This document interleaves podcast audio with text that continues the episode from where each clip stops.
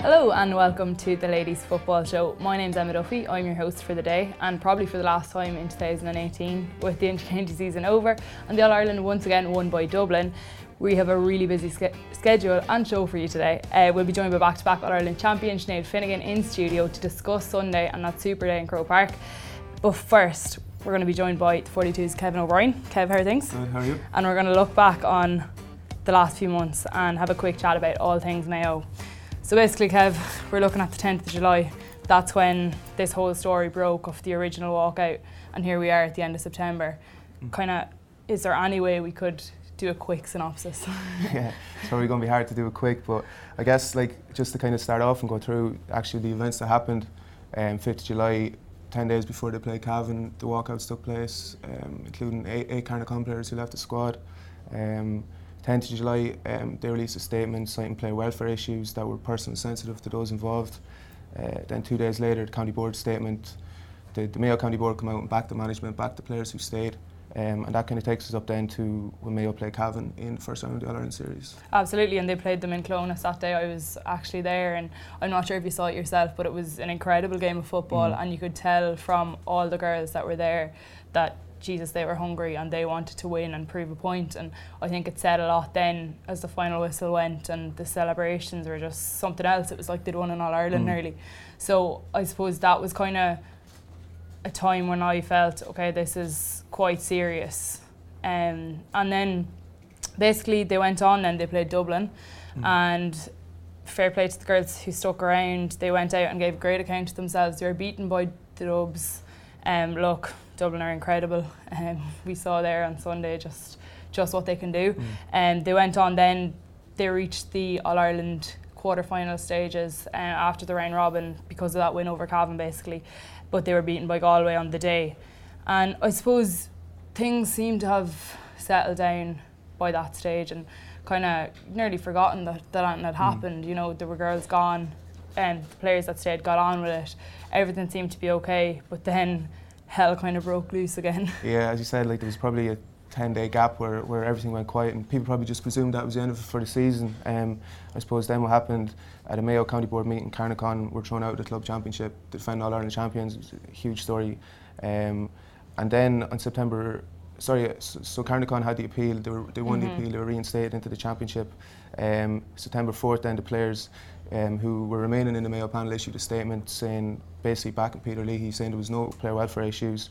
Um, the actual quote was no player wel- welfare issues exist or have existed under the current management. They also spoke about a failed coup against the management that took place. So then we fast forward two days later, Cora Staunton appears on off the ball. She says the environment was unsafe and unhealthy. Um, and that was probably what kind of escalated things from there. Um, Mhm.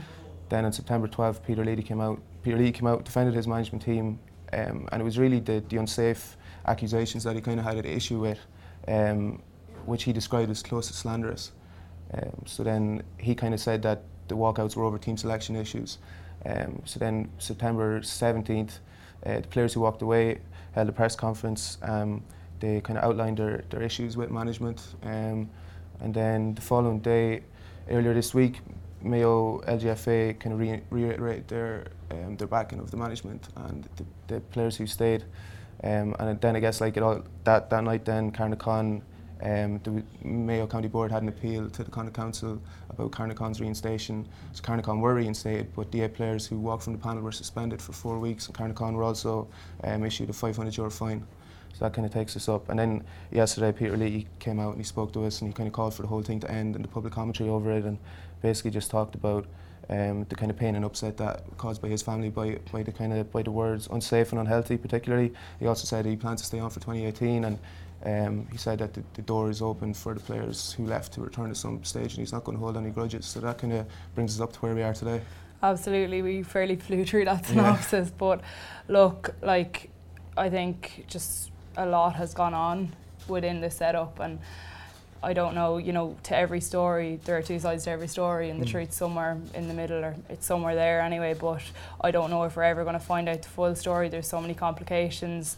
Um, there's just it's statement after statement, rebuttal after rebuttal. But I don't know where we go from here. I suppose yesterday Peter speaking out and saying that he wanted to draw a line under it and kind of just just target 2019 and go from there. But what do you think happens next, Kev? Yeah, like it's interesting. I suppose looking looking ahead to 2019, you know, Peter has said on a couple of occasions that he, he plans on staying on. The county board have come out and backed him to stay on. Um, so the big question is, you know, whether the players who left the panel are going to return. And like at the moment, it's probably hard to see that happening. Like if we even look ahead to this weekend, Carnoconnor playing club championship this mm-hmm. weekend, they're playing Knockmore on Sunday. Um, without as, as it stands, or without those eight suspended players, so we're not quite sure yet um, whether you know whether they're going to appeal that appeal the bans or you know what, what's kind of going to happen there. So even over the next couple of days, like there could be more more developments in terms of appeals and stuff, and this whole thing might might continue to drag on. Absolutely, and I suppose you know you mentioned there looking at 2019, maybe we could just focus on kind of the team that we have there at the minute, like the players that, that are available to Mayo at the minute there's some incredible footballers there, mm. so many young, kind of fast players. Even looking at like the two Kelly sisters and even Grace, uh, looking at Sarah, she's heading to Australia mm. actually um, for to, to play a bit of Aussie rules over the winter, but she'll surely be back. And you know they have a strong panel there, but there are some key names missing. There are some key names in that group of departed players. Yeah, exactly. Yeah, and I think like you already mentioned, you know how well they kind of they did recover in that game against Cavan. Um, you know throughout the summer, like yeah, it's going to be it's going to be difficult. You know, if you take out 12 players from any county panel, you know, it's go, it's going to be very difficult. It's really going to affect the team. Um, but the girls who are there, like even Sarah Rowe, you know, she's already committed to coming back next year mm-hmm. when she plays when she comes back from her AFL stint. So. Um, yeah, like it's going to be interesting. I guess like you know the, players who are there are obviously fully committed and they want to drive on. You know the, the big question over the coming months is whether you know the girls who walked away are actually going to come back, and I think that could have a huge say on you know how they get on next year, how they fare. Absolutely, but as you say, and as Peter said yesterday, that the door is open and mm. to anyone who wants to play for Mayo, and he's kind of kept that policy all year. Um, but look, it is. I think it's it's quite disappointing even just considering this time last year they were after being in an All Ireland final, you know, the future looked bright for Mayo football, and uh, 2018 has just been a completely different story. Yeah, you know, it's kind of hard to believe, you know. The final last year was like 46,000 at the mm-hmm. game, and you know huge positivity around it. And then you know over the over the last you know 12 months, it, there's been a lot you know an air of negativity around it. And you know you, you look at the final on Sunday and Dublin and Cork, you know, such a great game, another great spectacle, big crowd out again, and I guess Mayo are kind of looking at that, going, you know, what has happened to us in the yeah. last year, you know, because they've kind of they've really fallen away, and they obviously still have the players get back there, but I think you know next year they'll, be hoping to kind of just focus on the football again and get away from this whole thing because it's not really doing anybody any favours, you know, this whole thing being dragged out in the public, um, and it's probably difficult. You know, it's difficult for players to kind of kind of go through this, but Absolutely. I'm sure they are looking forward to just getting back to playing on the football field. Exactly, players just want to play football. Yeah, exactly. Yeah. Um, and as well, this kind of has taken away a lot of the, the reaction from after Sunday's brilliant match between Dublin and Cork and you know that crowd of 50,141 in Croke Park like it's only bigger and better from here I think. Um, but we'll be chatting more with um, Sinead Finnegan shortly. Um, but Kev thank you so much for joining no us. Thanks and cheers for all your or your uh, knowledge on the whole the whole saga to date. No but hopefully now this this could be the end of it. Hopefully yeah. Cheers. Thank you Kev So I'm delighted to be joined now by Sinead Finnegan. Sinead, how are things? I'm good, thanks. How are you? good, not a bother.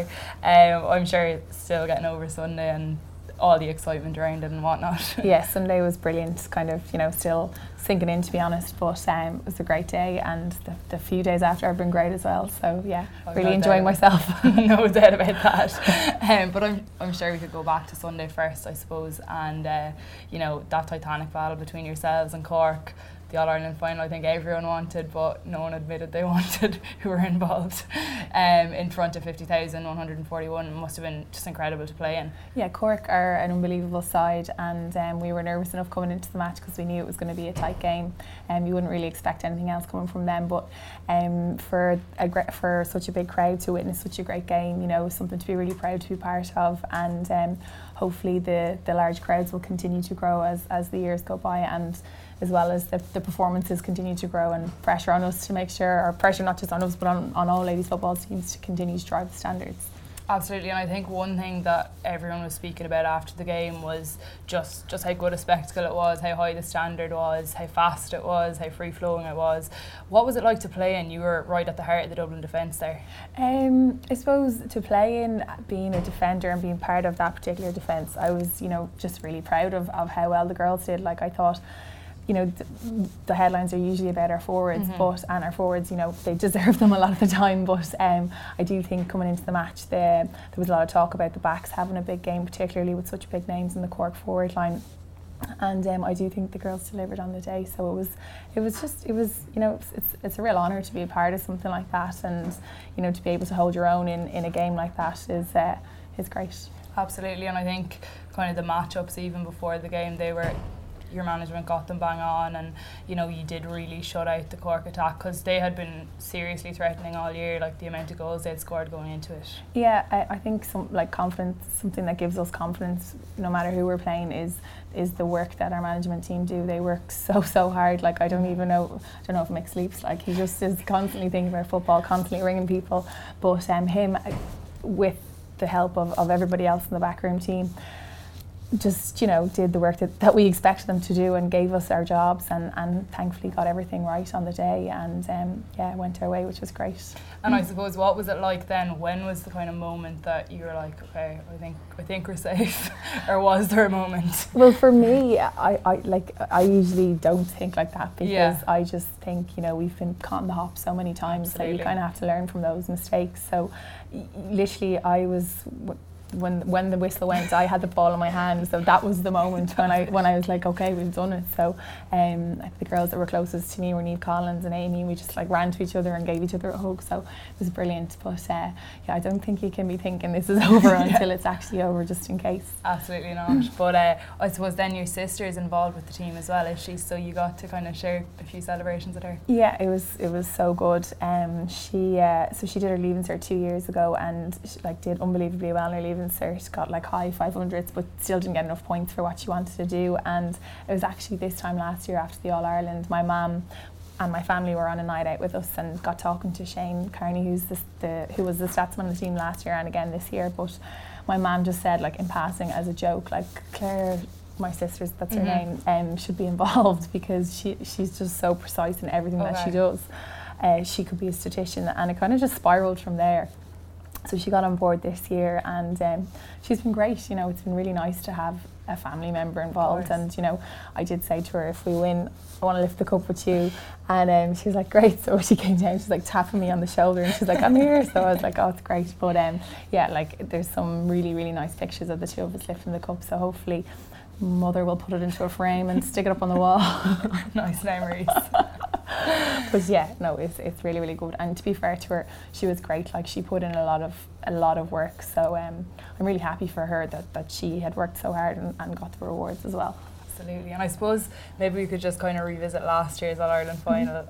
You came out on top, you were successful, and it was great. But yourself, you had a bit of bother during the game and, and didn't see the final whistle. Yes, so the week before the match, we ha- we had our usual squad game, and I tore my calf, um, and kind of just I didn't know if I was going to be okay or not, but I, I just didn't train for the week, and then um, tra- tried to train on the Friday night, and then uh, my calf still wasn't great, so just like went to a doctor that night, and he kind of gave me a plan of action for the game. So I, I think I. I think 18 minutes is what I I was told. yeah. I don't know if that's correct or not. Mm-hmm. Um, but yeah, so this year my year was uh, very interrupted Yeah. with injury as well. But thankfully, you know, when the time when it was most important to not be injured, I wasn't injured, and I was, you know, like fresh enough going into the game because I, you know, people, you, if, the games do take a lot out of you. So I was well rested and. Um, Thankfully, got through the whole match and didn't pick up any injuries and have no complaints about calf injuries or anything like that. Just a few unexplained bruises. and nice to be on the pitch Yes. holding the ball when the final whistle yeah, went. exactly. Yeah, no, it was great. It was, it's you know something that you'll remember forever. So I'm really delighted that I got to play, and um, the team overall team performance was quite a good one. So Absolutely. yeah, And I suppose Sinead, last year, I remember you saying afterwards that it was like literally being broken up with your boyfriend three years in a row in September. Yeah. Those three losses to Cork in 2014, 15, and 16. yeah, Um, obviously, to put that to bed and kind of get over that hurdle was important on Sunday. yeah, I think so. Um, and I think you know you get a lot. You get asked a lot about your wins and what you learn from winning, but I actually think you learn a lot more from your defeats.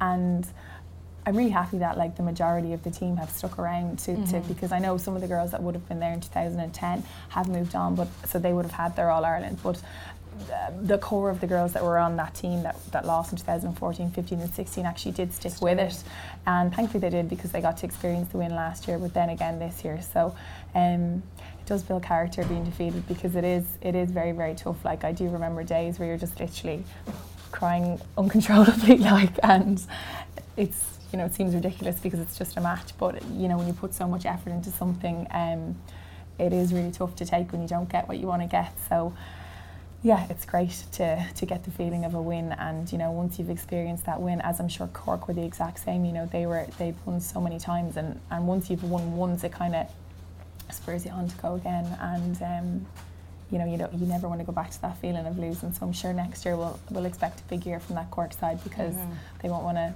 they won't want to get defeated again. Mm-hmm. And I suppose, you know, it's already been thrown around this whole three in a row thing and whatnot, and you're probably already like, no.